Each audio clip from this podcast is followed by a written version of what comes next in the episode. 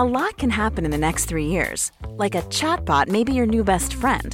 But what won't change? Needing health insurance. United Healthcare Tri-Term Medical Plans are available for these changing times. Underwritten by Golden Rule Insurance Company, they offer budget-friendly, flexible coverage for people who are in between jobs or missed open enrollment. The plans last nearly 3 years in some states, with access to a nationwide network of doctors and hospitals. So for whatever tomorrow brings, United Healthcare Tri-Term Medical Plans may be for you. Learn more at uh1.com. I'm Sandra, and I'm just the professional your small business was looking for. But you didn't hire me, because you didn't use LinkedIn Jobs. LinkedIn has professionals you can't find anywhere else, including those who aren't actively looking for a new job, but might be open to the perfect role, like me. In a given month, over 70% of LinkedIn users don't visit other leading job sites. So if you're not looking on LinkedIn, you'll miss out on great candidates, like Sandra. Start hiring professionals like a professional. Post your free job on linkedin.com/people today. Everyone knows therapy is great for solving problems, but getting therapy has its own problems too, like finding the right therapist, fitting into their schedule, and of course, the cost. Well, BetterHelp can solve those problems. It's totally online and built around your schedule. It's surprisingly affordable too. Connect with a credentialed therapist by phone, video, or online chat, all from the comfort of your home. Visit betterhelp.com to learn more and save 10% on your first month. That's BetterHelp, H-E-L-P. Vi är denna vecka sponsrade av Indy Beauty. Och Sofie, det här tycker jag är extra fint och extra roligt. Ja, men Indy Beauty är ju ett skönhetsvarumärke som jag tror att väldigt många känner till. Men det jag älskar mest, det är att Indy Beauty liksom vill vara mer än bara produkter, vilket de ju också är. Exakt. Indy Beauty står ju för Independent Beauty. Skönhet på dina villkor och för din egen skull. Och Indy Beauty tror ju stenhårt på ett alternativt skönhetsideal fritt från måsten, skam och känslor av otillräcklighet. Där är jag helt med Indy Beauty. Jag med. Det är så jag vill att skönhet ska vara. Ja men verkligen. Och vet du vad som är nytt för i år, Sofie? Berätta. Från och med i år så skänker Indy Beauty 1% av sin försäljning till Suicide Zero, Tjejzonen och Djurens rätt. Så när man handlar produkter från Indy Beauty så kan man liksom känna att man också ger tillbaka till samhället. Ja, kraften i tillsammans. Ska jag säga en sak nu då som det är detta jag är extra glad över. Nu har Indy Beauty tagit fram en keps. Och den tycker jag ändå så, på sommaren, skydda sig från solen. Jättebra, jag älskar kepsen. Men det bästa, de bidrar till Suicide Zeros viktiga arbete för att minska antalet självmord och självmordsförsök.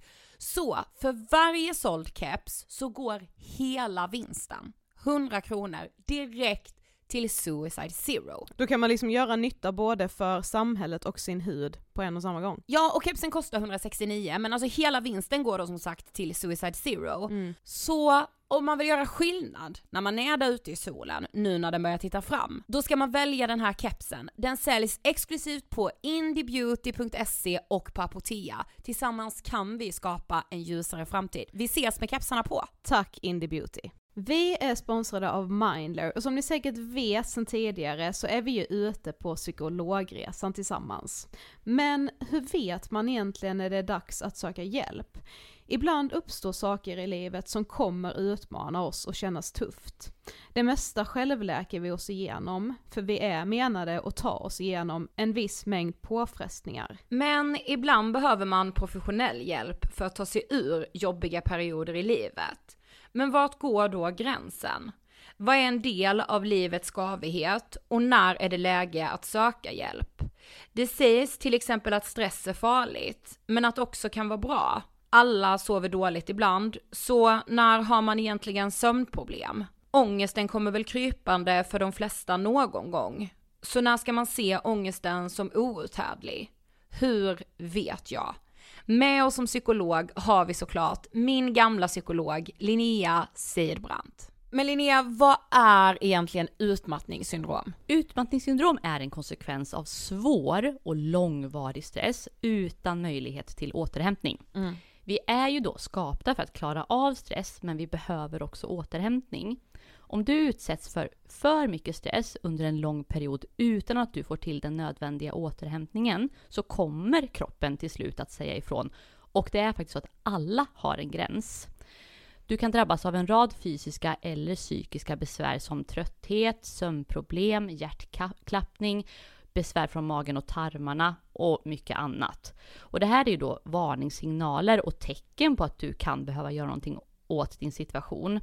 Annars så kan besvären utvecklas till att du mår så dåligt på sikt att du blir psykiskt och fysiskt utmattad. Ladda ner Mindler till din telefon och läs mer på mindler.se.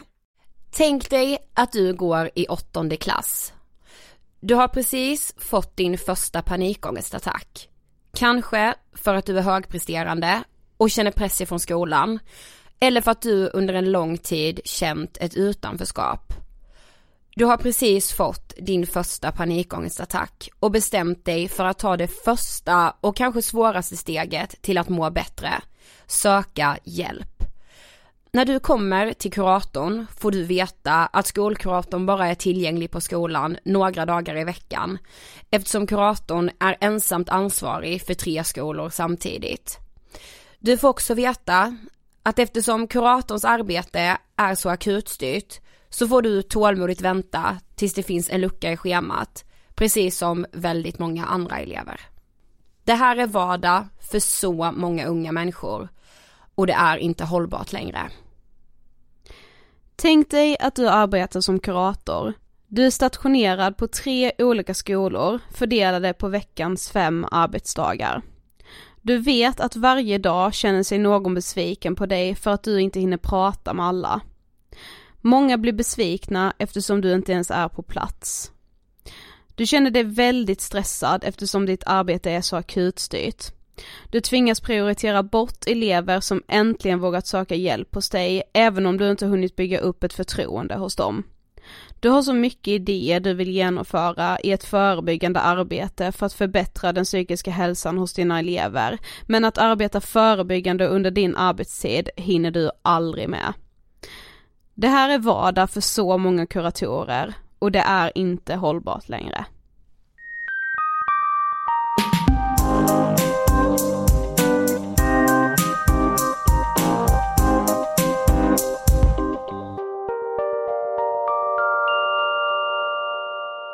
Hej på er och varmt välkomna till ett av våra viktigaste avsnitt, nummer 176 i ledet. Yay. Var är min kurator? Ja, vad är min kurator? Ja, bra fråga.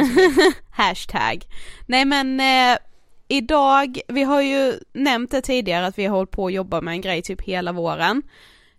Det känns som att vi har jobbat med det här ännu längre skulle jag vilja säga. För idén väcktes liksom typ redan förra året. Ja, precis. När vi insåg att det är ju valår det här året i september, så nu är det inte alls länge kvar.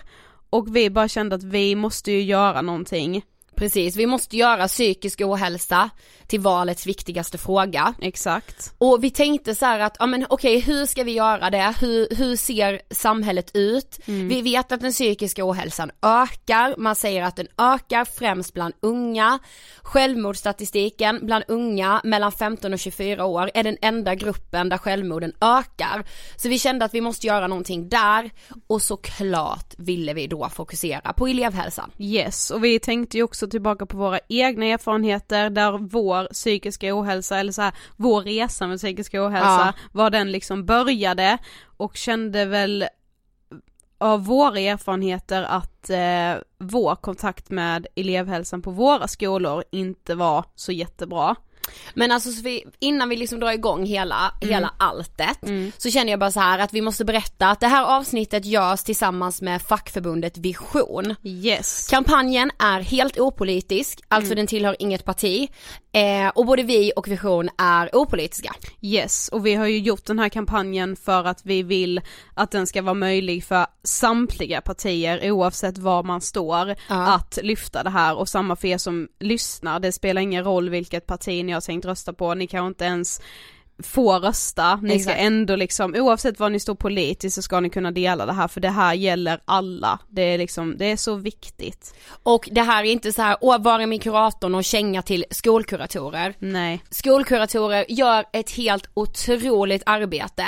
Problemet är att det har satsats alldeles för lite på dem, så många kuratorer känner att de inte hinner med sitt arbete. Ja. Nämligen 9 av 10 uppgav i en undersökning att deras arbete är akutstyrt. Ja, och det är också väldigt många kuratorer som känner att deras liksom roll på en skola är lite missuppfattad, att det är många kanske lärare och rektorer, nu ska man absolut inte dra alla över en kam, men det händer ofta att många liksom har en bild av att kuratorn säger, men vi skickar den personen till kuratorn, den personen måste så här, för många rektorer är det ju viktigt såklart att eleverna mår bra, men det viktigaste för dem verkar vara att betygen är bra och att så här, den samlade bilden och ryktet för skolan är att här mår alla elever bra och de är så duktiga och de presterar och de har så höga betyg. Vi har så bra lärare på den här skolan. Alltså, så här, men det, alltså, jag kan ju förstå det med, men jag kan inte förstå hur det går före hälsan. Elevhälsa. Nej, men du vet så här, att kuratorn då så här, men snälla du fixa den här eleven bara, alltså fixa hen, han eller hon eller hen så att den bara kan fortsätta prestera, att man på något sätt tror att det är den rollen kuratorn har, och det är så himla fel. Men hela det här avsnittet är i alla fall i samarbete med Vision, och i slutet av avsnittet så kommer ni också få höra när vi var hos Vision och hälsade på och pratade med deras förbundsordförande Veronica. Ja. Men vi tycker det är så himla kul att de vill vara med oss på det här tåget och att vi liksom nu ska opinionsbilda på riktigt, Sofie. Yes, så stort tack Vision. Men Sofie, vad har du för liksom erfarenheter av elevhälsa? Alltså, jag var ju liksom inte någon som liksom mådde dåligt i skolan, varken liksom i lågstadiet, mellanstadiet eller högstadiet, men det var ju i högstadiet jag fick min första kontakt med psykisk ohälsa genom vår bästa kompis Frida ju, som fick bulimi. Men jag kan ju ändå så här, och det vet jag att vi sa säkert i vårt första avsnitt, när vi pratade om liksom så här, men när man skulle till kuratorn så var det så här, och Gud vet att hon går till kuratorn.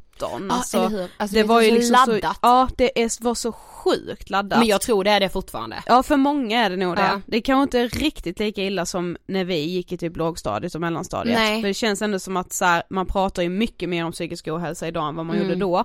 Men så här, det är ändå mitt första minne av kuratorn är när en i min klass började gå dit, för att jag var så här, hens föräldrar skulle typ skilja sig, och då var det så här, då mådde inte den personen så bra och skulle då till kuratorn, och det var så här, shit vad sjukt. Alltså så här, skolsköterskan hade man ju verkligen kontakt med. Jag hade i alla fall det redan från lågstadiet upp till 9:an.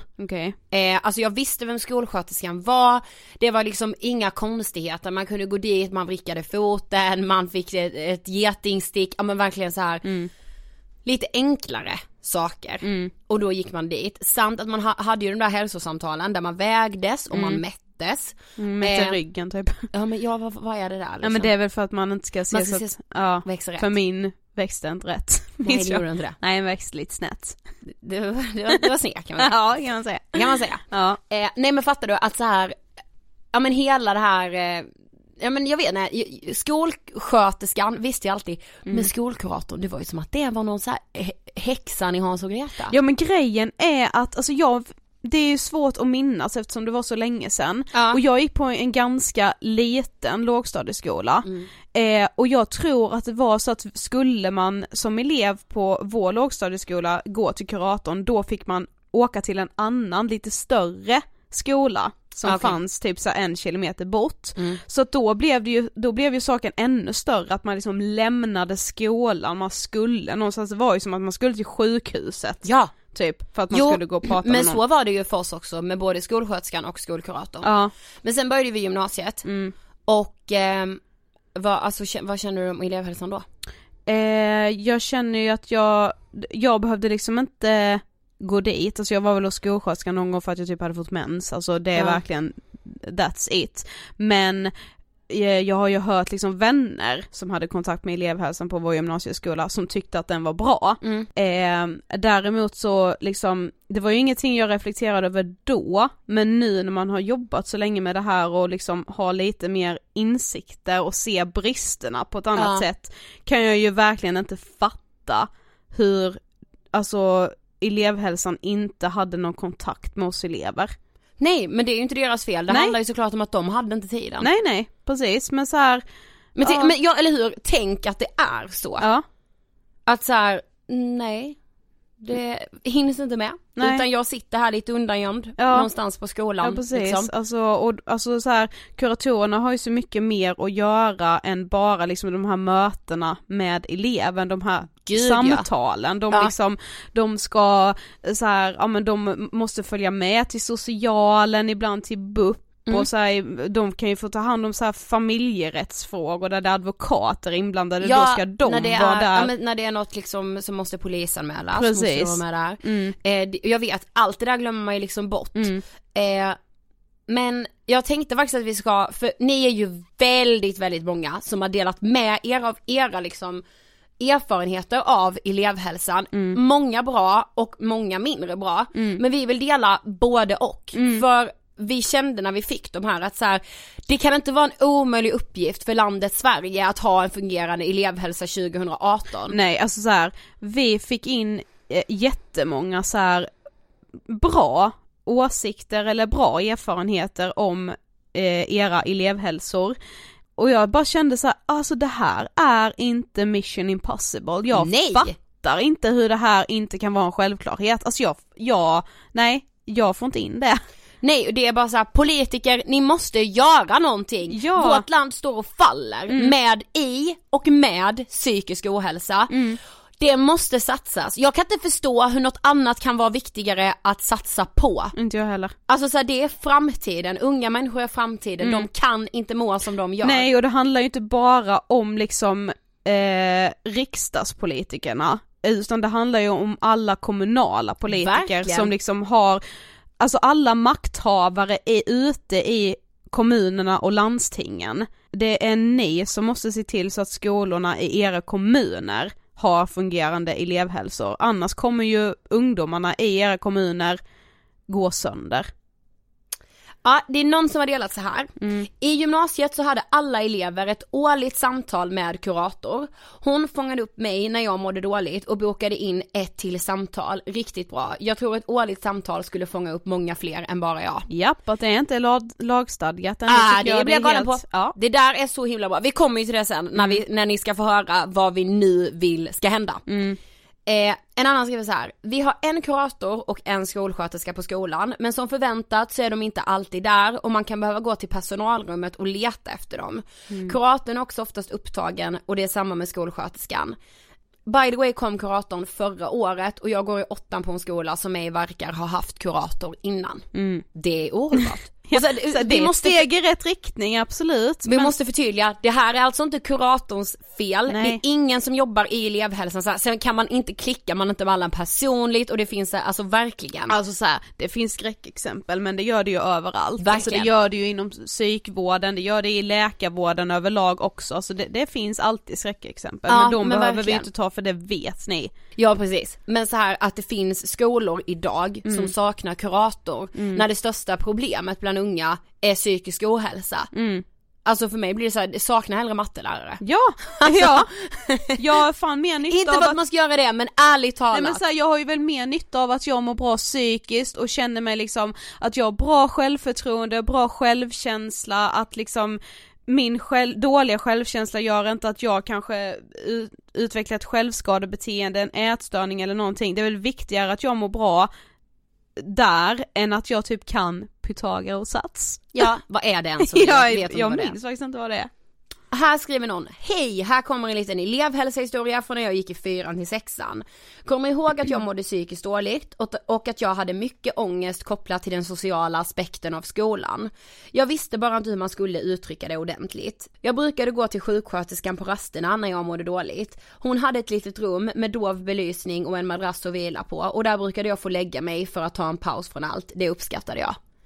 Det är så fint. Mm. Det där är att föregå med gott exempel. Mm. Det där är en grej som jag tycker man kan ha som förslag att så här, införa hos skolsköterskor, skolkuratorer. Mm. Att det finns, att det mer kanske ska bli som en plats där man också kan hämta energi. Precis. Alltså så här, man behöver inte kanske alltid gå dit för att så här, nu måste jag prata av mig. Man kanske bara vill vara tyst. Ja. Men att det kanske kan vara ett ställe att också hämta energi på. Mm, precis. Att man känner sig liksom lite låg, men inte det här. Det är ju liksom också det som har blivit ett problem idag på grund av att det är så många som mår dåligt.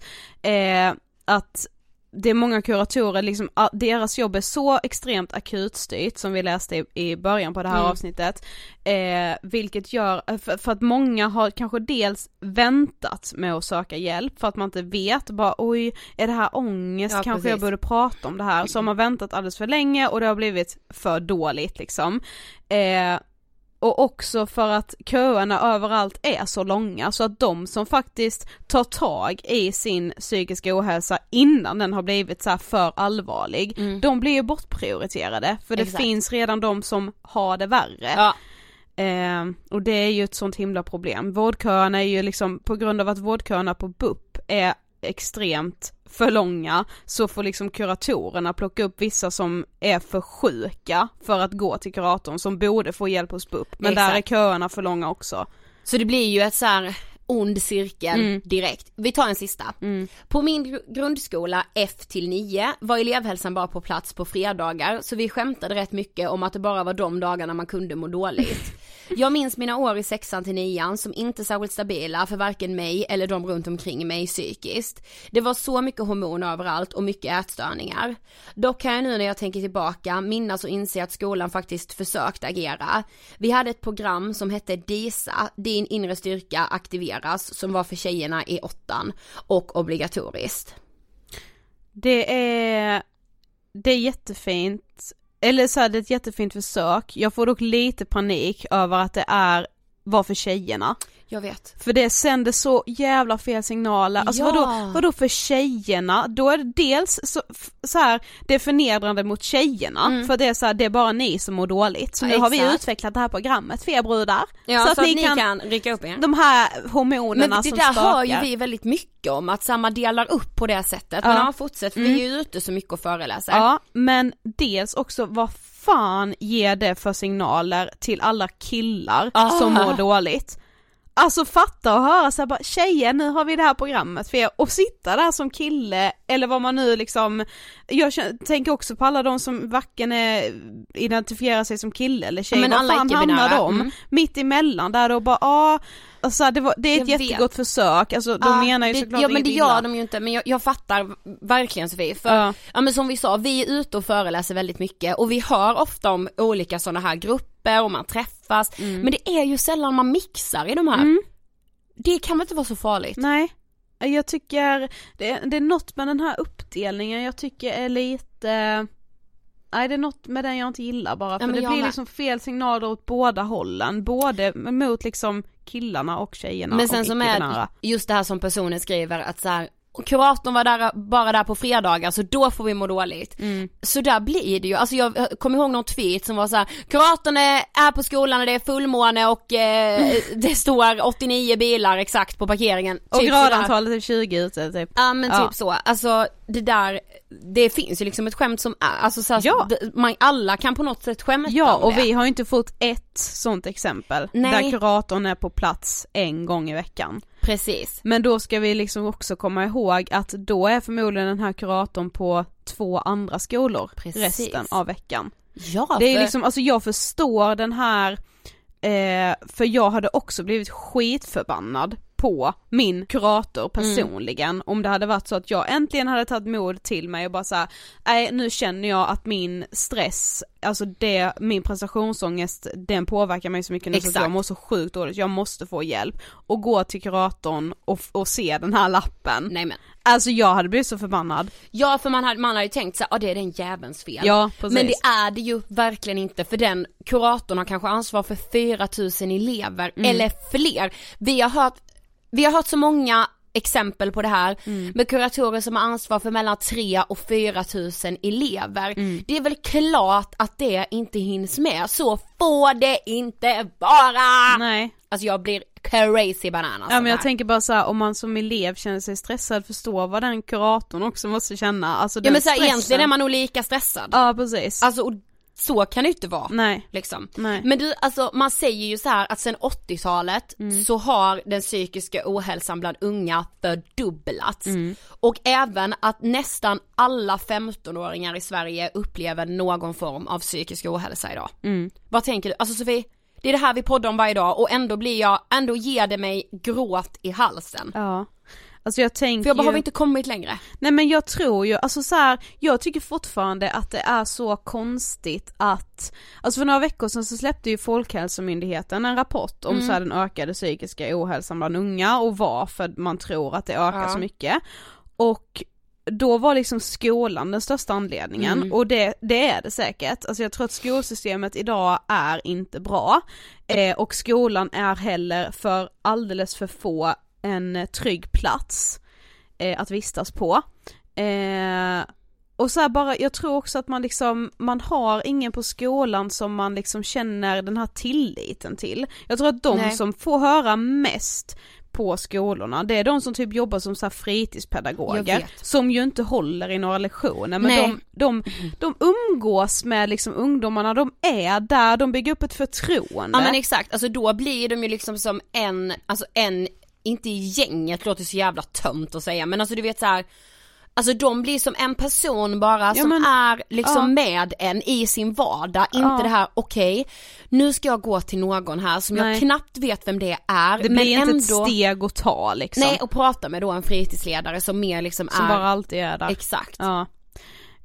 Men jag tycker ju också att det är konstigt att man fortfarande inte pratar så jättemycket om sociala mediers påverkan. Ja, jag tycker, för jag tycker det är så tydligt. Sen 1985 så har ju sociala medier exploderat. Precis. Man hade inte sociala medier 85. Nej, det hade man, alltså så här, och man, det har ju ökat jättemycket bara de senaste 10 åren, och för 10 år sedan höll man heller inte på med sociala medier i den utsträckning man gör idag. Man, alltså så här, idag är ju liksom för så många är det viktigare, alltså det digitala livet och det man visar upp är viktigare än det livet man verkligen lever på riktigt. Ja, verkligen.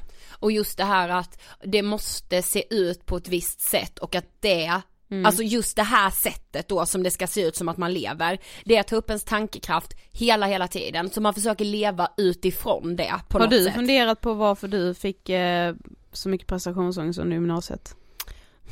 Alltså, ja men just, jag pratade nog inte om det nu innan med så här elevhälsan kopplat till mig på gymnasiet, för jag hade nog behövt den. Men 1, jag fattar ju inte att jag behövde den. Nej. Och 2, det var så stort steg liksom. Att så här, vem är det? Så kände jag nog. Och som sagt, inte för kuratorernas fel. De hade såklart inte den tiden. Det hade kanske behövts vara 2 kuratorer till på min gymnasieskola. Men jag har ju funderat mycket på det. Att så här, den här jäkla inre stressen och den inre pressen av att försöka vara någonting liksom. Fast jag vet inte hur stor del sociala medier hade i mitt. Det var nog faktiskt mer mitt verkliga liv i form av betyg, i form av att vara social, i form av att vara snygg. Inte så mycket sociala medier. Däremot kan jag ha mycket ångest över sociala medier idag som 25-åring. Jo, men liksom varför var det så viktigt att ha höga betyg?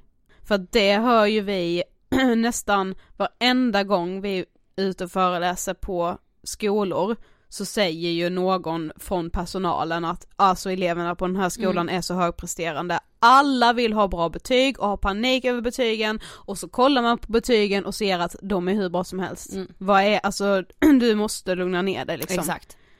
Jag vet inte, det känns som att det är, jag tycker inte det var den hetsen när vi gick i skolan. Alltså det är klart att det fanns de som ville ha bra betyg. Det fanns de som fick plugga mer eller mindre för att få bra betyg, och så kommer det ju alltid vara. Men det känns som att nu är det någon helt sjuk trend med att man måste ha bra betyg. Alla säger ju samma sak. Och vet du vad jag också tänker, just alltså vad så här bristande elevhälsa tillför, och att ha den här stressen över betyg, prestation redan när man går kanske i 7:an idag. Vissa har det alltså ännu tidigare, 4:an, 5:an.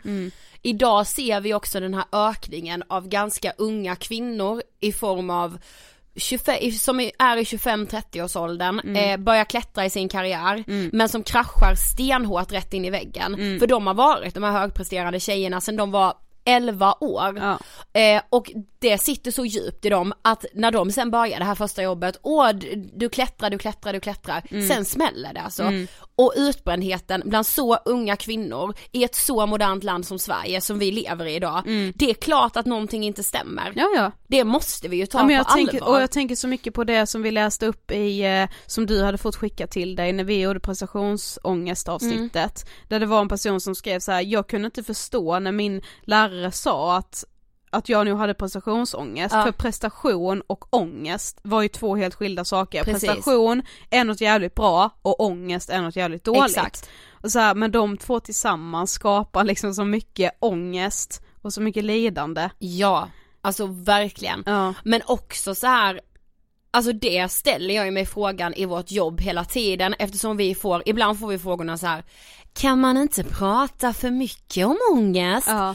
Och du vet så här, från och nu Sofie, då ska vi reagera med lite mer ilska. Ja, det tror jag också. För jag känner så här, när någon frågar oss det, hur kan du säga det? Ska jag säga. Vi bor i ett av världens modernaste länder. Ändå ökar den psykiska ohälsan bland unga. Unga människor tar sitt liv. När du sitter här och intervjuar mig och ställer den idiotfrågan. Så hur kan du tycka att vi pratar för mycket om det? Någonting måste ju göras. Det är dags nu att satsa pengar, att göra någonting åt den här ökningen. För det är inte hållbart. Nej. Vi kan inte må så här jävla dåligt. Nej, alltså jag fattar en hel generation. Jag fattar varifrån frågan kommer, men jag kan ju också så här, jag gillar att du säger att vi ska reagera lite mer argt, för att båda vi två har blivit så här, inte att jag liksom inte har vågat, men jag blir typ chockad varje gång någon ställer den frågan, för jag säger bara, åh nej, hur ska jag förklara det här nu, att man inte kan prata för mycket om det här. Nej, men alltså vi tror ju ändå inte det. Jag alltså vet vi bara så slingrar oss ur den frågan, så bara, alltså vi fattar ju hur ni tänker, men, och så går jag därifrån och bara, men folk dör. Ja, eller hur? Det har jag ju aldrig svarat när någon har ställt en fråga. Bara, folk dör, bara så att du vet. Ja, när du och jag sitter här så är det en familj som förlorar sitt barn. Ja. Det ska vi säga, för det är verkligen så. Och det är så här, jag är så trött på alla andra debatter, men den här vågar liksom ingen politiker riktigt ta i. Nej. Nu har vi sett lite, jag har sett förslag från flera olika riksdagspartier, vilket såklart är jättebra. Sen så här, det är ingen mening att komma nu och säga så här, det är alldeles för sent, även om man kan tycka det. Men då kan man säga att vår kampanj nu kommer för sent också. Så det blir så här, det kan man inte riktigt säga. Men jag tycker, jag har inte sett något förslag som blåser mig ur stolen, som är så här handlingskraftigt och nu är det dags, för det här är det största problemet vi har. Precis, och jag är lite rädd också att så här, det får ju inte bli någonting man liksom går i val på, för att nu är det ett jävligt aktuellt ämne. Alltså så här, ja, för jag har känt det alltså så här, bara på senaste tiden med så här. Alltså det var den vågen som liksom sköljde över Sverige när vi alla fick veta att Avicii hade gått bort i psykisk ohälsa. Då var alla så jävla medvetna och tyckte att det här var så himla viktigt. Men sen bara är det som att det som kändes så mycket för 2 veckor sedan är inte lika viktigt längre. Nej. Och man ställer sig igen frågan, men man ska kanske inte prata för mycket om det då. Nej, precis. Då tycker man det igen. Och det stör ju mig som in i helveten när jag sitter här vecka ut och vecka in och kämpar för det här. Ja, men så här, och när det verkligen är så här, nej men sluta nu. Ja. Och vet ni också, vi känner så här, vi pratar om detta, det kommer vi fortsätta göra i all oändlighet. Ni behöver inte oroa er. Ångestpodden ska inte läggas ner någon gång. Det lovar mycket. Uh-huh. Nej, men så här, vi kommer fortsätta prata om det här, men det här är också vårt sätt att tillsammans med er ta det här ett steg längre. Att så här, nu ska vi faktiskt försöka opinionsbilda med allt vi har. Ja. Vi vet ju att ni som lyssnar på oss, många av er också verkligen brinner för de här frågorna, att ni vill förändra, och vi känner bara att vi är så himla glada som får göra det tillsammans med er. Ja, men så här, vi tror ju så extremt mycket på den handlingskraften som vi får tillsammans med er som lyssnar. Alltså vi kan inte göra någonting själva. Nej. Vi, Ångestpodden är ingenting utan er som lyssnar. Men det är så här, men tillsammans kan ju vi göra så jävla stor skillnad. Ja. Och vi känner liksom att det räcker inte för oss nu att bara sitta och göra ett poddavsnitt varje vecka, för att så här, det är många som har börjat prata om psykisk ohälsa och det älskar vi. Alltså bara hur samtalet har förändrats sen vi startade podden. Alltså det steget är enormt. Alltså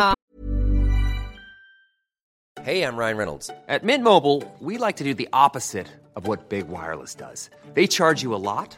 We charge you a little. So naturally, when they announced they'd be raising their prices due to inflation, we decided to deflate our prices due to not hating you. That's right. We're cutting the price of Mint Unlimited from $30 a month to just $15 a month. Give it a try at mintmobile.com/switch. $45 up front for 3 months plus taxes and fees. Promo rate for new customers for limited time. Unlimited more than 40 gigabytes per month slows. Full terms at mintmobile.com. Hi, I'm Daniel, founder of Pretty Litter. Cats and cat owners deserve better than any old-fashioned litter. That's why I teamed up with scientists and veterinarians to create Pretty Litter. Its innovative crystal formula has superior odor control and weighs up to 80% less than clay litter. Pretty Litter even monitors health by changing colors to help detect early signs of potential illness. It's the world's smartest kitty litter. Go to prettylitter.com and use code ACAST for 20% off your first order and a free cat toy. Terms and conditions apply. See site for details. I'm Sandra, and I'm just the professional your small business was looking for. But you didn't hire me, because you didn't use LinkedIn Jobs. LinkedIn has professionals you can't find anywhere else, including those who aren't actively looking for a new job, but might be open to the perfect role, like me. In a given month, over 70% of LinkedIn users don't visit other leading job sites. So if you're not looking on LinkedIn, you'll miss out on great candidates, like Sandra. Start hiring professionals like a professional. Post your free job on linkedin.com/people today. På något sätt, jag trodde inte för 3 år sedan när vi startade podden att jag lite mer än 3 år senare skulle sitta på en presskonferens med partier som liksom vill visa vilka punkter de går i val på när det handlar om unga psykiska ohälsa. Alltså det trodde jag inte liksom. Verkligen så det inte. Har ändå utvecklats, men då känner ju vi att då vill vi liksom också göra det. Det räcker inte bara att prata. Nu handlar det om att ta nästa steg. Vi måste ju agera, vi måste göra saker, vi måste komma med förslag. Vi är de unga, vi vet vad som behövs. Det är ju vi som måste hjälpa politikerna nu och berätta vad det är de har gjort fel. Men okej, Sofie, ska vi lite mer liksom konkret då berätta, vad är då kampanjen VAR är min kurator som vi har gjort tillsammans med Vision, producerat av Punk Productions. Yes. Änglar och stjärnor. Ja, verkligen. Det är helt galet. Så vi scenen är din. Tack Ida. Nej, men VAR är min kurator är en kampanj som vi tänker att vi kommer driva tills vi ser en förändring. Ja. Det här är inte någonting som vi bara gör nu som vi ska trycka på inför valet eller för att vi tycker att och nu ska vi också rida på den här vågen och prata om psykisk ohälsa, och det vet ju ni som lyssnar att vi har gjort väldigt länge nu, så det, jag tror inte det är någon som kommer få den bilden. Vi kommer driva det här tills vi ser förändring på riktigt. Verkligen. Men VAR är min kurator är en hemsida som heter vararminkurator.com. Och en hashtag som bara är hashtag var är min kurator. I kampanjen så har vi spelat in 3 kortfilmer som handlar om dels om den här typiska, nu jag vill liksom knappt säga det, prestationsprinsessan, men den här, jag tror den här samlade bilden som är om väldigt många ungdomar idag som liksom vill ha högsta betyg, vill vara med på allting, ska hinna träna, festa, du ska liksom gärna ha ett lyckligt kärleksliv. Alltså det finns så mycket idag som man ska bocka av för att vara lyckad. Så där har vi gjort en tolkning. På stress och panikångest kan man säga, som är lite fokus liksom. Yes. Sen har vi gjort en film om ätstörningar för att det ökar så extremt mycket idag. Precis. Och för att mörkertalet är så extremt stort och för att vi har märkt dels genom egna erfarenheter men också liksom när man pratar om det här med andra, att liksom ätstörningar, man har en bild av att det är typ en av de enda psykiska sjukdomarna som syns, men det är så många som lider i tystnad där det inte syns, för att, dels för att idealet idag är helt åt helvete och är man skitsmal så är man bara snygg och inte sjuk. Precis, och man kan liksom vara, alltså det finns liksom inget så här en mall för hur kroppen ser ut för en ätstörd person. Nej, verkligen inte. Och sen så har vi den tredje filmen där vi skildrar en kurator som har exakt den vardag som vi har beskrivit. Ett akutstyrt arbete och som kanske är i behov av en kurator själv. För tyvärr ser vardagen ut så för så många skolkuratorer eller kuratorer var man än jobbar. Och det är inte hållbart. Nej, det är det inte. Så filmerna kan ni se på vararminkurator.com och på vår YouTube-kanal. Och jag vill ge den största av shout-outs till våra helt magnifika skådespelare Nathalie, Henry och Niklas Christoffer. Och också en shoutout till Emil Bohman som har gjort filmerna och filmat och redigerat och allting. Ja, från Punk Productions. Yes. Det har varit en jäkla ära att få jobba med. Och nu sa ju vi lite detta förra veckan, men nu behöver vi ju hjälp. Ja.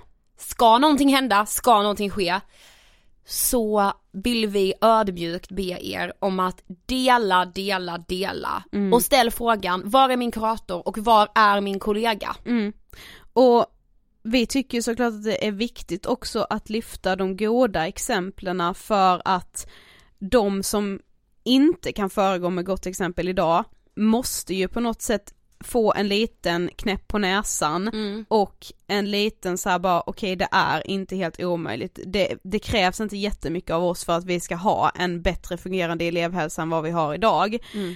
Så dela jättegärna med er under hashtaggen var är min kurator. Vi kommer läsa och gilla allt. Ja, på Instagram, på Twitter, på Facebook, hur ni nu än vill göra, men vi kommer läsa allt som ligger under den hashtaggen, även om det är goda exempel och dåliga exempel. Vi kommer spara allting också, för att på sikt vill ju vi kunna påverka politikerna, och då räcker det liksom inte med att vi är två tjejer som bara, hejsan, vi tycker det här är viktigt. Och vi har en skitstor podd, men alltså vi vill ha de här exemplen. Precis, vi måste ju ha bevisen. Exakt.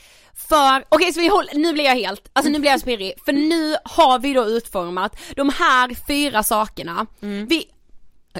Det är så här, vi hade kunnat komma med 20 förslag. Ja. Men vi kände så här, vi får välja 4.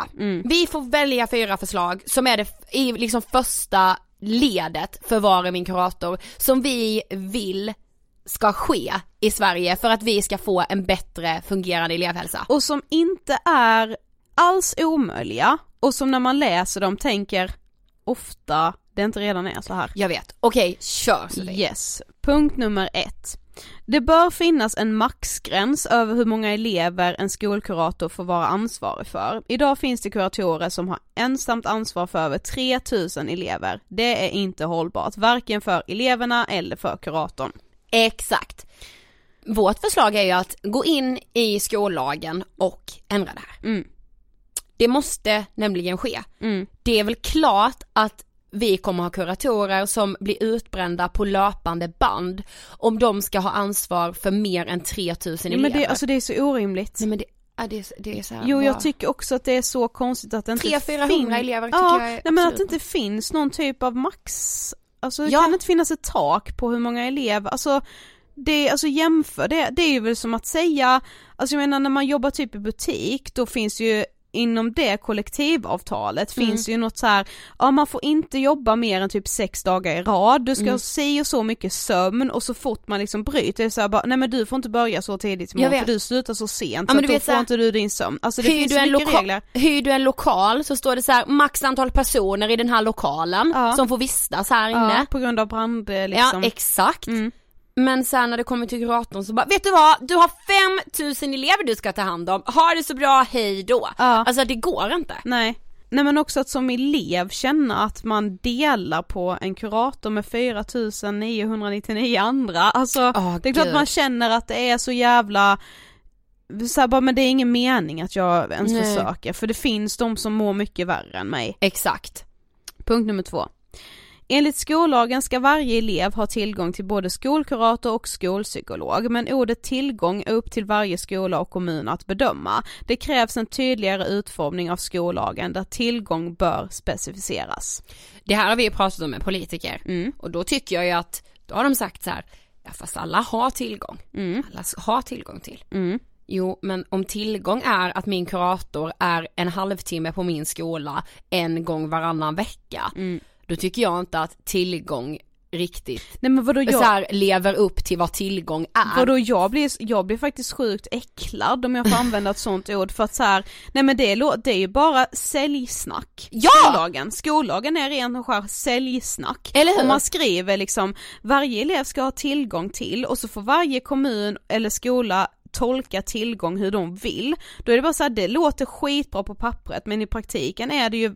Vad fan mer betyder tillgång? Nej, men då krävs det ju i så fall att det ska sitta en skolledning där alla tycker att det är jätteviktigt och brinner för det. Ja. Men då har de en jättetajt budget som är så här, gud, det där har vi inte riktigt råd med, för nu ska vi betala ut och vi måste se bra ut utåt. Alltså för mig är det bara så här, jag lagar om det här. Absolut, gör om den lagen. Specificera vad tillgång betyder. Den går ju in lite i punkt 1. Exempelvis då, en kurator får max ha ansvar för 300-400 elever. Precis, så kanske någonting så här att man kan, alltså ha någon sorts, alltså om man inte hinner träffa alla elever fysiskt, så har man någon så här att man kan chatta eller ha mailkontakt med sin kurator. Alltså på något sätt ska man alltid kunna ha tillgång till någon på skolan som är liksom skolkurator eller skolpsykolog. Punkt nummer 3. 3 av 4 skolkuratorer upplever sig inte hinna arbeta i förebyggande syfte så som de skulle önska. Inför hälsosamtal som rör den psykiska hälsan minst en gång per läsår för varje elev. Precis. Det är faktiskt så att när man frågade över 600 kuratorer, man ställde dem frågan, upplever du att du hinner liksom arbeta i förebyggande syfte någonting? För det är egentligen det som skolkuratorer ska göra på en skola. De ska inte springa runt och släcka bränder som det är idag. Då var det 75% som svarade nej. Exakt. 75%, förstå hur många det är som inte kan arbeta förebyggande. Men jag tänker så här, att tänk då att kurator skulle ha ett ämne, typ så här livskunskap med eleverna. Och det hade ju inte heller behövt vara så här, alltså, det hade inte behövt vara på schemat varenda vecka. Alltså, varje måndag den första timmen där har vi livskunskap. För det är med så här, det är drömmen att det skulle vara så. Ja. Men det är långt fram i tiden. Verkligen. Men då kan det vara så här, kuratorn kanske kommer och håller liksom en lektion 2 gånger per termin. Ja. Kuratorn kommer och håller i några idrottslektioner. Det heter idrott och hälsa, men inte fan pratar man om den psykiska hälsan. Nej, man bara kostcirkeln. Ja, precis. Det är det man är inne på hälsa. Kan du please help me med det? Och sen är det typ också att man läser hjärt- och lungräddning. Det går väl också in under hälsa. Det måste, kuratorerna måste få det utrymmet. Ja, de måste ju få en liksom fysisk kontakt med alla elever på en och samma gång. Verkligen. Och det måste verkligen de få tid för. Yes. Och sen tror vi också att det är viktigt att man, för att liksom minska den här svåra psykiska ohälsan, så är det ju viktigt att liksom enklare psykisk ohälsa upptäcks i tid. Och det kan den ju göra om kuratorn får möjlighet att träffa eleverna och prata liksom om stressen och om skolan. Nu uppenbarligen, så enligt Folkhälsomyndigheten, så är ju skolan en jättestor bov. Verkligen. Då krävs det ju att man också, att hjälpen också finns där. Ja. Punkt 4. Och sista. Kommunicera tydligare riktlinjer för när en söker vård och vart en då vänder sig för att minska köerna till barn- och ungdomspsykiatrin. Precis. Det var vi lite inne på innan, men liksom problemet har också varit väldigt länge nu, eftersom man inte förrän typ nu börjar prata lite mer öppet om psykisk ohälsa, att man inte heller har vetat vart man ska vända sig. Alltså det får ju vi mejl om varje dag, tror jag. Jag vet inte vart jag ska gå så här. Exakt. Och sen ser vi också att köerna till barn- och ungdomspsykiatrin, de är på tok för långa. Du ska inte behöva vänta ett halvår på att få en psykologtid när du är jättesjuk i någon psykisk ohälsa. Nej. Det är helt ohållbart. Och det ska ju inte heller vara så att de liksom med lite enklare psykisk ohälsa vänder sig till BUP för att de inte har en skolkurator. Nej. Eller vänder sig till BUP för att det är bara dit de har blivit informerade om att man ska vända sig. Alltså så här, då känner man sig kanske liksom kränkt för att man blir bortprioriterad för att man inte mår tillräckligt dåligt. Men det är ju också så här, nej men du kanske inte gör det, du kanske inte uppfyller kriterierna för BUP, men då ska du ju få hjälp av din skolkurator. Det blir ju liksom, ja. Det kan ju bli liksom en trigger till att må mycket sämre. Precis. Och då behöver du BUP.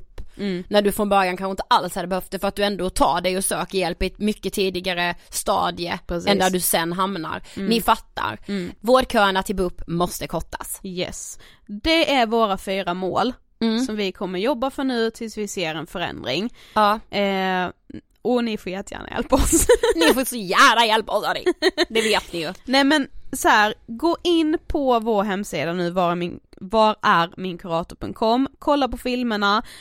Det finns en lång version där alla filmerna är ihopklippta på vår YouTube-kanal om man vill dela den. Eller så kanske man känner så här, shit, den här filmen om ätstörningar träffade verkligen mig. Jag vill bara dela den. Då är det fritt fram att bara dela den. Gör som ni vill. Dela med er under hashtaggen vararminkurator. Och dela med er av både liksom ris och ros. Vi vill veta allt. Verkligen. Men du, så vi, innan vi avslutar vill jag prata lite mer om vision. Som vi gör det här med. Yes. För alla kan inte veta vad vision är. Nej. Som sagt så är det ett fackförbund för väldigt, väldigt många. Men bland annat så är det ju ett fackförbund för skolkuratorer. Och även om man pluggar till exempel vid socionom eller alltså sådär. Och anledningen till att vi kontaktade Vision och ville göra det här samarbetet med dem, det var att vi blev inbjudna på en frukost hos dem i höstas. Där vi fick träffa bland annat deras förbundsordförande Veronica. Yes. Och vi klickade så bra. Och vi kände också att Vision har det här brinnande intresset för psykisk hälsa och att förbättra den. De hade liksom fattat att så här, det här är ett jätteproblem. Nej, men också på den här frukosten så var det liksom, vi var ju de yngsta som var där. Och jag kan ju känna i liksom andra sammanhang att man liksom är lite rädd för att bjuda in oss unga. Och när jag säger oss unga så är det inte, pratar inte bara om mig och Ida utan alla er som lyssnar på podden med. För man tänker liksom att vi är lite naiva, vi är mitt upp i det här att må dåligt typ, så att vi har inte de här konkreta tipsen eller vi kommer inte med liksom faktiska idéer som kommer funka. Precis. Men jag känner liksom så här, med vision blev det så här, jag bara, fan vad härligt med några som vågar och tror på och vill lyssna. Precis. Och den här frukosten, alltså jag fick ju ut så mycket av det. Ja, men jag vet, där pratade vi om så här hållbart arbetsliv, liksom mer stress och så här. Ja. Som ju såklart är kopplat mycket till psykisk ohälsa. Gud ja, och det gäller inte bara unga i skolan. Men ni ska också få höra vad Vision tänker om samarbetet. Hej Veronica. Hej. Berätta lite, vem är du? Jag heter Veronica Magnusson och är förbundsordförande i ett fackförbund som heter Vision. Vi har snart 200 000 medlemmar. Vi finns inom kommuner, landsting, regioner och privata bolag som är offentligt finansierade. Man jobbar hos oss om man leder, utvecklar eller administrerar välfärden. Man kan vara socialsekreterare, tekniker, ingenjör, handläggare, administratör eller chef. Jag och Sofie pratade lite om det, att man har typ vetat vad vision är väldigt länge. Alltså man har hört det sedan man typ var liten på något sätt. Men vad liksom gör vision? Vi jobbar för att arbetslivet ska bli så bra som möjligt. Alltså vår visionsvision är att medlemmarna ska få ut så mycket som möjligt av sitt arbetsliv. Och då vill vi ge stöd där man befinner sig. Så att vissa kan det vara att man behöver stöd i att få upp sin lön. För andra kan det vara att man vill våga byta jobb till det där man har drömt om. Det kan vara att man vill att sin arbetssituation ska bli bättre. Och just nu så jobbar vi jättemycket med mänskligt arbetsliv, för det är någonting som våra medlemmar verkligen lyfter, så är det att man vill ha ett arbetsliv som är mänskligt, där det finns balans mellan privatliv och arbete, där man får vara den man är och där man inte riskerar att bli sjuk av stress. För tyvärr är det så att många av våra medlemmar är i riskzonen eller är redan sjuka av stress. Ja, det var ju egentligen lite så vi kom i kontakt med varandra, för vi tycker med såklart det är jätteviktigt och vi gör ju den här kampanjen med er för att vi känner att vi liksom brinner för samma sak. Men varför känner ni att Vara min kurator är en så viktig kampanj att liksom ställa sig bakom? Men vi tror ju på att liksom, det börjar i skolan och att grunden är att man känner redan när man är elev att man kan påverka sin situation. Det är ju en slags arbetssituation man har i skolan. Mm. Att man kan påverka sin arbetsmiljö där och att det finns stöd att få när man behöver det. Och det som är intressant också just med kuratorer är att skollagen säger att det ska läggas fokus på det förebyggande och utvecklande arbetet. Och det sker så oerhört lite nu. Mm. Så därför är det viktigt att få den här känslan av att såklart att man ska kunna få stöd när det redan är dåligt. Men framförallt att det inte ska behöva bli dåligt från början utan man ska prata om normer, värderingar, stress och så vidare tidigt i skolan. Mm. Och så därför så tycker jag att det är så oerhört viktigt. Och också för att kuratorer är medlemmar i Vision eller kan vara medlemmar i Vision. Så de är våra medlemmar och vi vill ju att de ska få göra det som de har drömt om. Att utbilda sig till att ge det här stödet. Vi vet att det inte är så på många håll nu att man liksom har en arbetsbelastning som gör att man vet att man inte räcker till. Ja, men det träffar vi ju med både unga men också liksom kuratorer som så här känner att det jag vill göra det får jag inte utrymme att göra. Så det var så himla bra att du sa det nu. Men hur kan så här Vision vara med och göra kuratorers jobb bättre? Vi jobbar ju jättemycket med att man ska kunna påverka sin arbetssituation utifrån hur den ser ut nu. Och en sak som jag tror är väldigt viktig är att kuratorer signalerar att de inte hinner med. Att de signalerar att nu är det så här många som behöver mitt stöd. Situationen på den här skolan verkar vara på väg åt det här hållet. Jag har jättemånga unga som pratar om det här orosmomentet nu. Jag skulle verkligen behöva jobba med det här. Men det räcker inte med de timmarna som jag får lägga på det här. Så att stöd i att lyfta. Och där är det så att det här är inte bara individuella bedömningar. Det finns lagar och riktlinjer som säger att man ska få förutsättningar att göra sitt jobb. Alltså utifrån att som arbetsgivaren har sagt, nu ska vi ha en kurator, den ska göra det här och det här. Då kan man inte bara ge ett omöjligt uppdrag utan då ska man också se till att det finns tillräckligt med tid, det finns resurser. Och återigen tror jag är jätteviktigt att hänvisa till att det här är liksom inte tyckande utan lagstadgade rättigheter både för den som ska jobba med det men framförallt för eleverna som ska kunna få det här stödet. Mm. Och det är så viktigt att man får den informationen om att det faktiskt är lagar och regler. Alltså för det vet man ju inte. Man är ju så sjukt omedveten om vad man har för rättigheter. För det får man liksom inte riktigt lära sig i skolan. Men jag skulle vilja fråga er vad er drömbild är av hur det skulle se ut med tillgången på kuratorer och på det här stödet i skolan. Mm. Alltså för det första så tror jag att det har vi pratat om så himla länge, att vår dröm är att man ska jobba mycket mer förebyggande. Att det ska bli en del av ämnena liksom. Att kuratorn kanske håller i något som man skulle kunna kalla för livskunskap eller man skulle kunna kalla det egentligen för vad som helst. Men där eleverna får en annan relation till kuratorn som också då blir en utbildare på ett sätt. Där man pratar om de här sakerna och kanske avdramatisera hela den bilden samt att eleverna då bygger en relation till kuratorn tidigt, direkt när man börjar på skolan. Mm. Och sen också ha ett tydligare liksom öppet samarbete mellan så här, kuratorn på skolan, ungdomsmottagningen och BUP. Alltså vi vet ju som jobbar med det här att det är klart att kuratorn har kontakt med BUP om de stöter på en elev som lider av liksom grov psykisk ohälsa och som de kanske skickar vidare dit. Men jag tror att man behöver ha ett mer liksom ett samarbete mellan dem så att man känner sig trygg hos alla de instanserna på något sätt. Det tror vi är jätteviktigt. Och sen också har vi en dröm om att det borde finnas någon form av lag på hur många elever per kurator som en kurator får ha ansvaret över. Så att det inte blir det här kaoset som är hos många som jobbar inom elevhälsan idag. Mm. Men det tror jag också är bra som ett riktmärke sen att skolorna måste göra en plan för hur ser behovet ut hos oss. Mm. Men en sak som jag har tänkt på är att risken är att nu om stödet är så långt bort så går det ju väldigt långt och då blir någonting som inte borde ha blivit ett problem och också att det riskerar att liksom stigmatisera unga som behöver prata om något. Precis. Alltså då måste man nästan ta i och säga att nu mår jag jättedåligt och då blir det som att man får den här stämpeln även om den inte alls är liksom, det ska behöva vara ett tabu att ha psykisk ohälsa men att många får liksom bära att om jag har ett problem när det egentligen bara är så här, jag borde ha fått prata om det här tidigare. Ja. Känner ni också igen? Ja, men verkligen. Och då riskerar man ju också att bli den där som överdriver. Alltså så här som kan då liksom överdriver man, så helt plötsligt så har man hamnat där man liksom överdrev om att man hade hamnat. Och då är det till slut ingen som tror en. För att man har hela tiden varit den som bara har överdrivit för att bli lyssnad på. Och det är hemskt. Ja, jo men vi har diskuterat det innan också, att det är ju verkligen en fara. För man kanske känner då att så här, jag måste ta i från tårna nu för att jag ska få hjälp.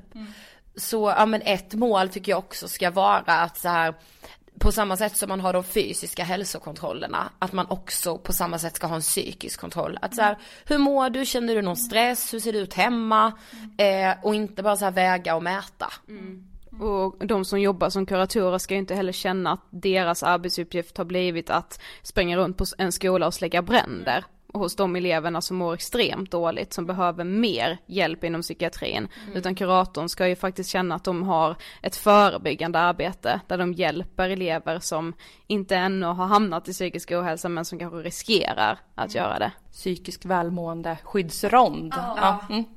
Men det känns som att du ändå har så här ett personligt brinnande engagemang för just de här frågorna. Finns det någon anledning till det? Men det är, dels är det ju att jag ser det så himla mycket i mitt uppdrag, att medlemmarna finns i det här och att det är ett stort fenomen nu. Men sen är det ju också att jag vet hur det är att bära på oro som gränsar till ångest kring vad stress kan göra när man egentligen har en situation som borde vara bra. Liksom, man borde, skoltiden liksom, skulle ha alla förutsättningar att vara en bra tid, och sen så är det andra saker som gör att man inte mår bra. Och jag har också erfarenhet av nära vänner och anhöriga som liksom har en väldigt ångestfull situation, och den liksom oerhörda liksom, när jag tänker på ångest så tänker jag på ensamhet, för att många andra känslor kan man dela, och många andra liksom, sjukdomstillstånd kan man få en beskrivning av liksom. Men nu har du brutit armen, vi ser att den är bruten här och här, men ångest eller stress är så individuell, och den liksom, och det tycker jag också är så fantastiskt med er i Ångestpodden, att ni gör den ensamheten mycket mindre i att ni avdramatiserar, att ni pratar om det.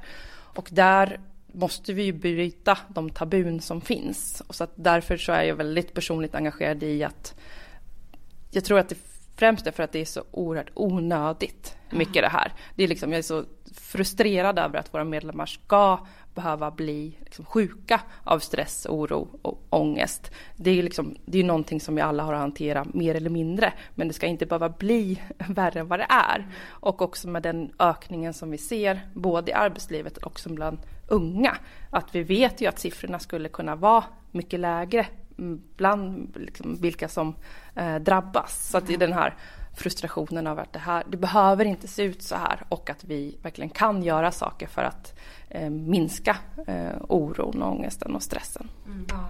Ja, vad tänker du just kring att, ja, men, att den psykiska ohälsan bland unga ökar så pass mycket som den gör? Jag tycker att det är så himla, såklart individuellt, så oerhört tråkigt och onödigt. Och sen så kommer Folkhälsomyndigheten nu med en ny rapport som visar att när man liksom ska verkligen se vilka faktorer man tror avgör att det ser ut så här, så är det situationen i skolan och sen oron för arbetsmarknaden som sticker ut. Och där tycker jag också att när det gäller arbetsmarknaden så vill jag som fackförbund finnas där. Dels för att visa så här, men du kan påverka din situation, det finns stöd, vi är många tillsammans som kan göra arbetslivet bättre och göra så att det blir så som du vill att det ska se ut. Men också att en del av den här oron behöver man faktiskt inte bära på. Arbetsmarknaden är väldigt ljus i Sverige. Det finns massor med spännande jobb. De flesta av våra medlemmar trivs på sina jobb, har jobb som de tycker är meningsfulla, roliga att gå till. Där man lyfter allra mest är kollegorna. Alltså de flesta har väldigt kul på jobbet. Och då så tycker jag att det är jätteledsamt om barn och unga på liksom grundskolenivå går och har ett orosmoln som handlar om ett arbetsliv som ligger liksom, åtminstone ett decennium eller två framåt i tiden, och där liksom, det kommer vi kunna fixa. Så att det räcker med oroa sig för här och nu, tycker jag. Så att, ja, men där tycker jag att vi kan, liksom, där vill jag bidra till att minska den oron och avdramatisera. Liksom. Det finns många vägar till ett jobb eller till arbetslivet, men vägarna finns, så du kommer kunna liksom, ta dig fram. Tack så jättemycket. Ja, men tack snälla Veronica för att du ville vara med. Och tack hela Vision för att ni vill göra den här kampanjen. tillsammans med oss och också tycker att det här är väldigt, väldigt viktigt. Sofie, nu is out there, fattar du, vad sjukt. Ja, det är lite läskigt. Ja, det är så läskigt det där. Så ni snälla, ni måste hjälpa oss. Dela loss. Nu vi har vi liksom lagt ner vårt hjärta i det här. Det är så sjukt, men när man vet så här, alltså när vi sa då typ för ett år sedan bara, men nästa år är det ju val så då måste vi göra någonting. Man bara ja men det måste vi, och så har man ingen självklar idé och sen så bara fick vi ju så här, det var ju typ du som bara, var är min kurator ska det heta. Jag vet. Bara så började vi spinna vidare på det. Men allting känns alltid så omöjligt när det är så stort och bara det är så långt iväg, det kommer ta så lång tid och sen sitter man här och bara vi gjorde det. Jag vet. Och jag vill bara säga så här till alla bara, alltså ni kan göra så mycket. Ni kan så mycket. Ni vet, alltså man kan göra så mycket med sina bara händer, va? Nej, men med vilja kommer man långt. Och lite jävla anamma. Och med en tro... Nej, men okej, det hatar jag. Nej, men med en tro om att man kan faktiskt göra saker tillsammans. Alltså någonstans slutar jag mig lite åt att ni ska hjälpa oss nu. Ja, men alltså verkligen. Och sen så här också...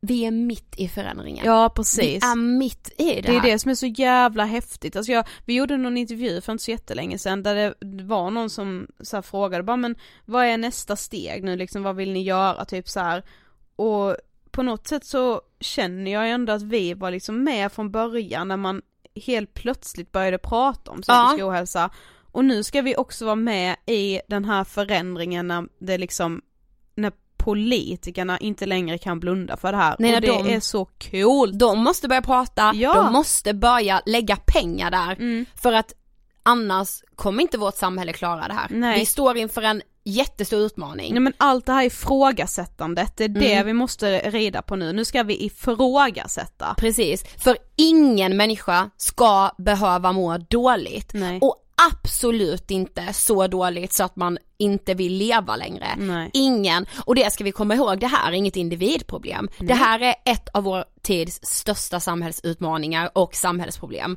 Nu kör vi, Sofie. Ja. Så ställ frågan tillsammans med oss. Var är min kurator? Ha det bäst, så hörs vi som vanligt nästa vecka.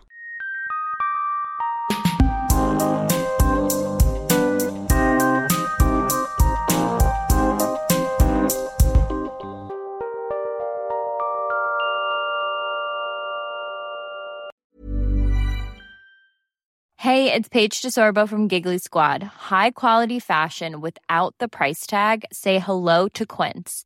I'm snagging high-end essentials like cozy cashmere sweaters, sleek leather jackets, fine jewelry, and so much more. With Quince being 50 to 80% less than similar brands. And they partner with factories that prioritize safe, ethical, and responsible manufacturing. I love that. Luxury quality within reach. Go to quince.com/style to get free shipping and 365-day returns on your next order. Quince.com/style. Even when we're on a budget, we still deserve nice things. Quince is a place to scoop up stunning high-end goods for 50 to 80% less than similar brands. They have buttery soft cashmere sweaters starting at $50, luxurious Italian leather bags, and so much more. Plus, Quince only works with factories that use safe, ethical, and responsible manufacturing. Get the high-end goods you'll love without the high price tag with Quince. Go to quince.com/style for free shipping and 365-day returns. Mom deserves the best, and there's no better place to shop for Mother's Day than Whole Foods Market. They're your destination for unbeatable savings, from premium gifts to show-stopping flowers and irresistible desserts. Start by saving 33% with Prime on all body care and candles. Then get a 15-stem bunch of tulips for just $9.99 each with Prime. Round out Mom's menu with festive rosé, irresistible berry chantilly cake, and more special treats. Come celebrate Mother's Day at Whole Foods Market.